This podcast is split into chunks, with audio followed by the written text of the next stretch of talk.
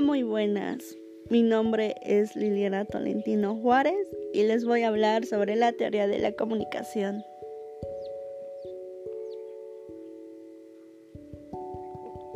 Para empezar, ¿qué es? Es aquella que se centra en investigar y estudiar la capacidad que tienen ciertos seres vivos de establecer relaciones con otros mediante el intercambio de información.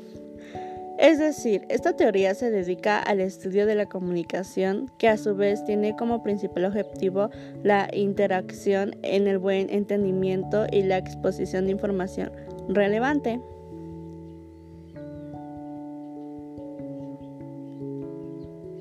En ese sentido, debemos recordar que el proceso de comunicación requiere de una serie de elementos indispensables para desarrollarse de manera eficaz. El emisor emite un mensaje a través de un canal con la intención de que el receptor pueda descodificarlo con éxito.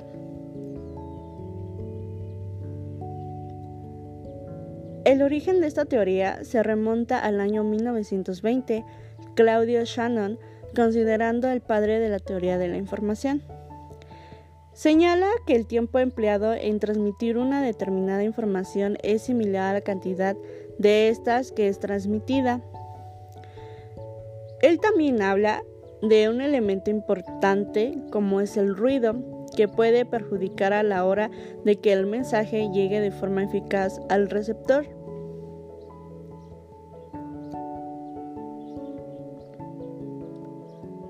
En el año 1948, Shannon estaba desarrollando aspectos de mercancías, un antes y un después de la teoría de la comunicación, basándose en la teoría de la probabilidad de Norbert Weiner, que se enfocó en cómo cifrar de forma óptima la información que desea exponer el emisor.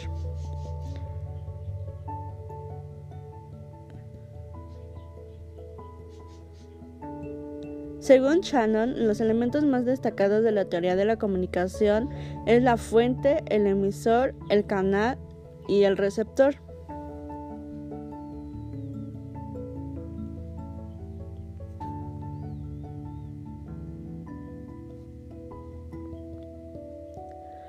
La teoría de la comunicación estudia la capacidad que tienen algunos seres vivos de relacionarse con otros e intercambiando la información.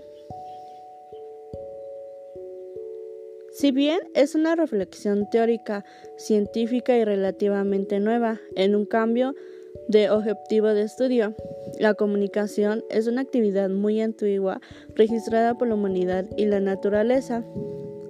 La aptitud puede servirse de la información en la interacción que poseen las especies animales que habitaban en la Tierra mucho antes que el hombre. El estudio de comunicación sirve para comprender el mecanismo por el cual quien inicia la actividad comunica consigue lograr sus objetivos sin recurrir a la acción ejecutiva. Según todo esto, se comprende el interés que ha despertado en el estudio en las llamadas disciplinas instrumentales o ciencias que persiguen a fines instrumentales de transformación. Se llaman disciplinas instrumentales todas aquellas que están interesadas en conocer las técnicas adecuadas para hacer que el receptor realice determinadas acciones de determinada manera, como comprar, votar, escoger, etc. y del modelo y del modo y manera en que se desee el emisor.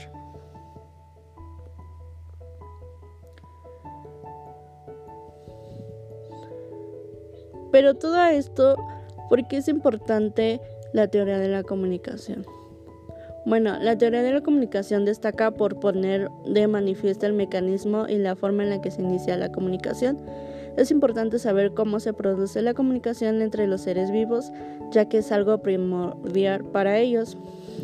Gracias a la comunicación se potencian las relaciones humanas y se evitan conflictos.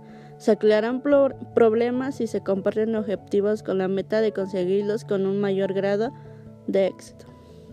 Bueno, esto ha sido todo por hoy. Espero que les haya gustado y muchísimas gracias. Nos vemos.